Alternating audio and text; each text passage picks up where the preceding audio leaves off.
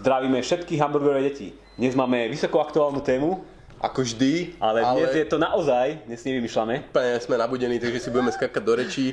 Pozerali sme samozrejme, počúvali, uh, jak sa to volá, predvolebné diskusie. S kandidátmi na prezidenta. Čo teda robíme pri každých voľbách, uh, väčšinou z takých dôvodov, že v tej najnižšej lige sa nachádza taký ten bizárik, ktorý dáva úplne hlody. Toho bizara bol teraz pomerne dosť, Áno, oni ale posúva sa čím ďalej. eh, hej, vlastne postupujú aj, už postupili aj do tej prvej, prvej ligy. Každopádne, my sa k politike nevyjadrujeme uh, z tejto pozície, ale sem tam tam zazneli aj také nejaké ekonomické veci. My vieme, že prezidentskí kandidáti alebo aj prezident nemá žiadne kompetencie, čo sa týka ekonomiky a hospodárstva, ale títo ľudia práve dokážu eh, vy- vyvolať v ľuďoch nejaké emócie a dokážu eh, šíriť hoaxie, rôzne mýty, ktoré už sa týkajú ekonomiky. Plus za, za prezidentom väčšinou stojí nejaká politická sila, čiže ich vyjadrenia nemôžno brať úplne na prázdnu váhu.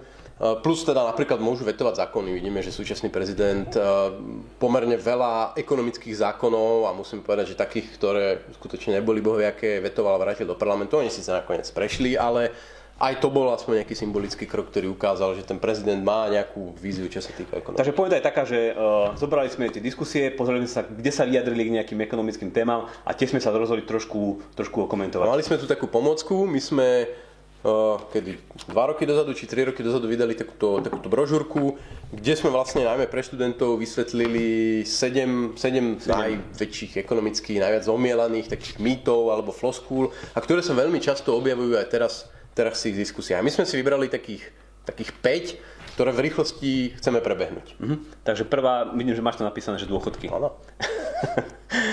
tak, čo rozprávali kandidáti o dôchodkoch? No, že majú byť vyššie samozrejme. Dôchodky treba zvyšovať, musia rásť. Uh, to, to by sme boli strašne radi, tak nakoniec aj moji rodičia sú dôchodcovia, takže bolo by super, keby mohli letať do Karibiku. Ale je tam niekoľko problémov. Prvý problém je ten, že uh, tie dôchodky sú extrémne drahé. To je jedna z najväčších položiek uh, v verejnom uh, rozpočte a pritom uh, ja chodím prednášať na stredné školy, taký projekt na štátu a vždy sa pýtam študentov, že čo je podľa nich najdražší výdavok a veľmi málo z nich vie, že sú to dôchodky. Takže preto to aj omieláme, že možno, že vy to práve viete, vy o tom uh, ste počuli, ale veľa ľudí o tom nevie, že dôchodky sú naozaj extrémne drahé. Idú na ne miliardy eur ročne. Čiže v podstate čokoľvek slúbite v dôchodkoch, znamená, že slúbujete výdavky v rádoch stoviek miliónov eur až miliard eur ročne. Takže napríklad, keď niekto chce zvýšiť dôchodky o 25%, o jednu štvrtinu, čo nie je až také vysoké číslo, hej, že tí dôchodcovia si polepšia možno, že o nejakých 100 eur, to by stalo toľko, že by sme museli zrušiť celé základné školstvo. Teda inými slovami, o prácu by prišli, prišlo 90 tisíc učiteľov a 500 tisíc žiakov, ktoré chodia každý, ktorí chodia každý deň do školy, by nemali kam chodiť. Pritom e, dôchodcovia nie sú tou najzraniteľnejšou sociálnou skupinou na Slovensku, pretože v porovnaní s mediánovým príjmom je priemerný dôchodok nie veľmi vzdialený. Ty je- tie čísla? Je na Slovensku väčší ako v Česku. Takže na Slovensku máme inými slovami, dávame viacej dôchodcom ako napríklad v Českej republike. Pomerovo, samozrejme. Pomerovo. Pomerovo. A e, boli aj nejaké štatistiky neohrozenia chudobou, kde zase slovenskí Mhm. dôchodcovia v rámci Slovenska, ich ohrozenie chudobou nie je najvyššie v rámci tých... e, Keď sa porovnáme s ostatnými krajinami, tak e, v zahraničí majú ohrozenejších e, dôchodcov.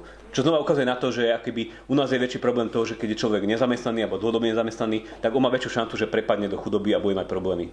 Ale samozrejme dôchodcom doprajeme, kandidáti tiež, a niektorí z nich už aj majú vymyslené, že ako to zaplatia. A to je náš druhý bod. Zaplatia to tak, že na Slovensku sa nebude kradnúť. Vyriešené. Aké že nás to nenapadlo, ja tam proste riešim cenu štátu a neviem čo. A proste stačí nekradnúť a ono sa to zaplatí. Čo je samozrejme problém. Je, je to problém, lebo nie je to také jednoduché. Za prvé, tí ľudia veľmi po, e, nadhodnocujú to, koľko peňazí sa vôbec dá rozkradnúť. Lebo veľká časť peňazí e, z verejných zdrojov ide na mzdy zamestnancov, ktorý je viac ako 400 tisíc. 10 miliard ide na to. A ostatné peniaze, alebo ďalšia veľká časť peňazí ide na spomínané dôchodky a nejaké ďalšie sociálne platby, ako pomoc rodinám, nezamestnaným a podobne. a tak ďalej. Čiže keď sa pozrite na verejné financie, viac než polovica je jasne vykolikovaná a akože z dôchodkov sa nedá veľmi kradnúť, ani z, zo mzdy učiteľov alebo zo mzdy nejakých štátnych úradníkov, akože moc neukradnete, pretože to je jasný transfer. Kradnúť sa dá len z tej menšej časti. A my sme si urobili také nejaké odhady alebo prepočty. Som že iné mal taký projekt, sa to volalo, ako sa to volalo? Aj plitvanie, iné to sme my. Uh, mali sme projekt plitvanie, kde sme proste niekoľko rokov prechádzali každý deň médiá a sledovali všetky výstupy, ktoré hovorili o nejakom spreneverení, o nejakých predražených zákazkách a tak ďalej. A, a rátali sme ročne, že na akú sumu by to asi vyšlo. A vychádzalo to okolo pol, pol miliardy eur ročne. Čo by, aby som tak približil, je niečo viac ako 1% celkových výdavkov verejnej správy. Teda nie je v zásade extrémne vysoké číslo. A podo, alebo podobnému číslu som sa dostal aj ja, inou metodikou. Som, sa, som si čítal knižku Vlastnou hlavou od pána Vagoviča, kde on hovoril o tom, že počas vládnutia jednej e, strany sa možno, že dostali k nejakým 2 miliardám. Z toho povedzme, že e, dokázali spreneveriť polovicu a keď to dáme na každý jeden rok, teda 2 miliardy boli za 4 roky, tak dostaneme tiež znova nejakých 500 miliónov eur. Samozrejme, toto sú, toto je to sú brutálne čisto... teoretické e, z prsta vycúcané čísla, môže to byť viac, nerátame tam s vrátkami DPH a podobne. Každopádne tým nechceme tvrdiť, že korupcia nie je problém. Iba hovoríme, že tí ľudia, ktorí chcú riešiť iné problémy pomocou zrušenia korupcie, nehovoria pravdu. Lebo za prvé oni tú korupciu nedokážu ani úplne zrušiť. Hej, že to je taká naivná predstava, že zrušíme hneď všetku korupciu.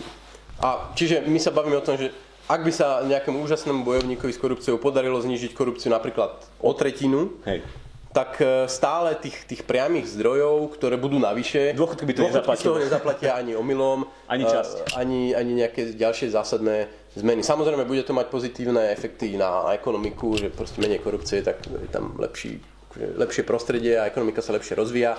Ale dáva to ako odpoveď na moje sluby výdavkové, že dávam toto a zaplatím to zrušením korupcie. Tak Ale by som sa pozrel napríklad na školstvo, že tam keby to, že máme zlé školstvo, nejakým spôsobom nezlepší to, že sa nebude kradnúť. Že tam treba naozaj akby manažera, ktorý dokáže zreformovať celý ten veľký kolos. A myslím, že to sa týka nie iba školstva, ale aj Jednoducho školská, školská reforma, ten problém nie je vo financiách, je problém, že to nemá kto spraviť. Samozrejme, že boli také e, porovnania OECD, kde sa pozerali na to, ako je efektívna verejná správa a my sme úplne na konci, ak nie úplne poslední. A toto proste jednoducho nie je problém korupcie, ale to, že tí politici nevedia, čo robia. Reformy teda väčšinou nie sú o peniazoch.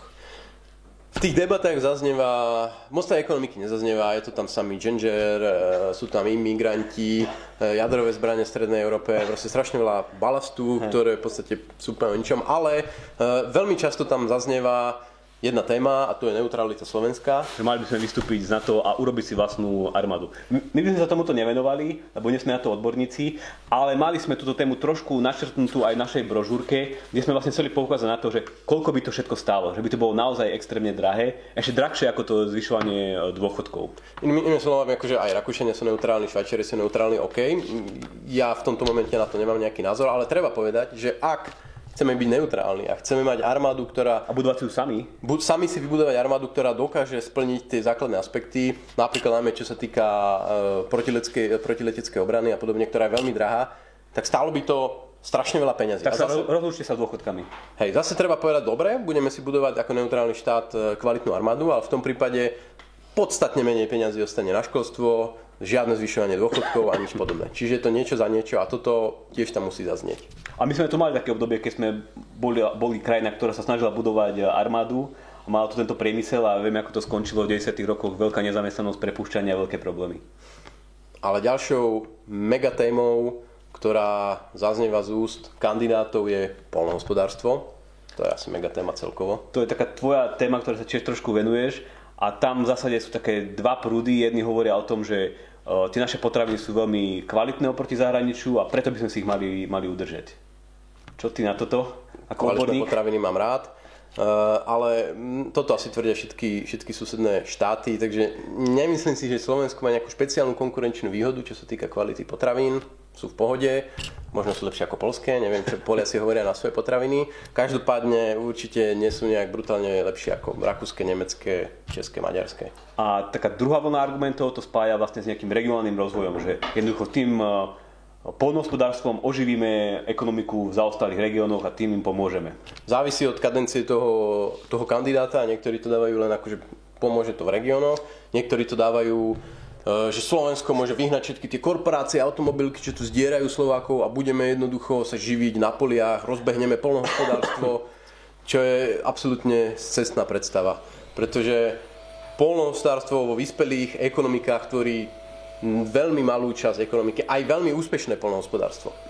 Čiže nemôžeme čakať, že my, keď rozbehneme zase, čo je nie je otázka na jedno volebné obdobie a jedného prezidenta, ale ak by sa nejakým spôsobom podarilo rozbehnúť slovenské polnospodárstvo, to aj tak nebude ťahuňom ekonomiky. Ale by som povedal, že my sa tomu venujeme aj tu v tej brožúrke, že taký ten fetiš, že poďme zabezpečiť si sebestačnosť, že potrebujeme vyrábať si vlastné potraviny, je jednoducho úplná hlúposť. Že poznáme krajiny zo sveta, ktoré majú úplne nízku sebestačnosť, sú veľmi bohaté, hej, že by nechcel žiť v nejakom Singapure. A potom máme krajiny, ktoré sú veľmi, veľmi sebestačné a sem tam tam prebehne nejaký hladomor ako Severná Korea.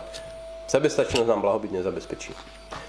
No a posledná kolónka, ktorú tu máme, sú mzdy, no ale tam sme už toľko toho povedali. Ja som už úplne vyhorený zo mzdy. Uh, samozrejme, ja, veľa kandidátov.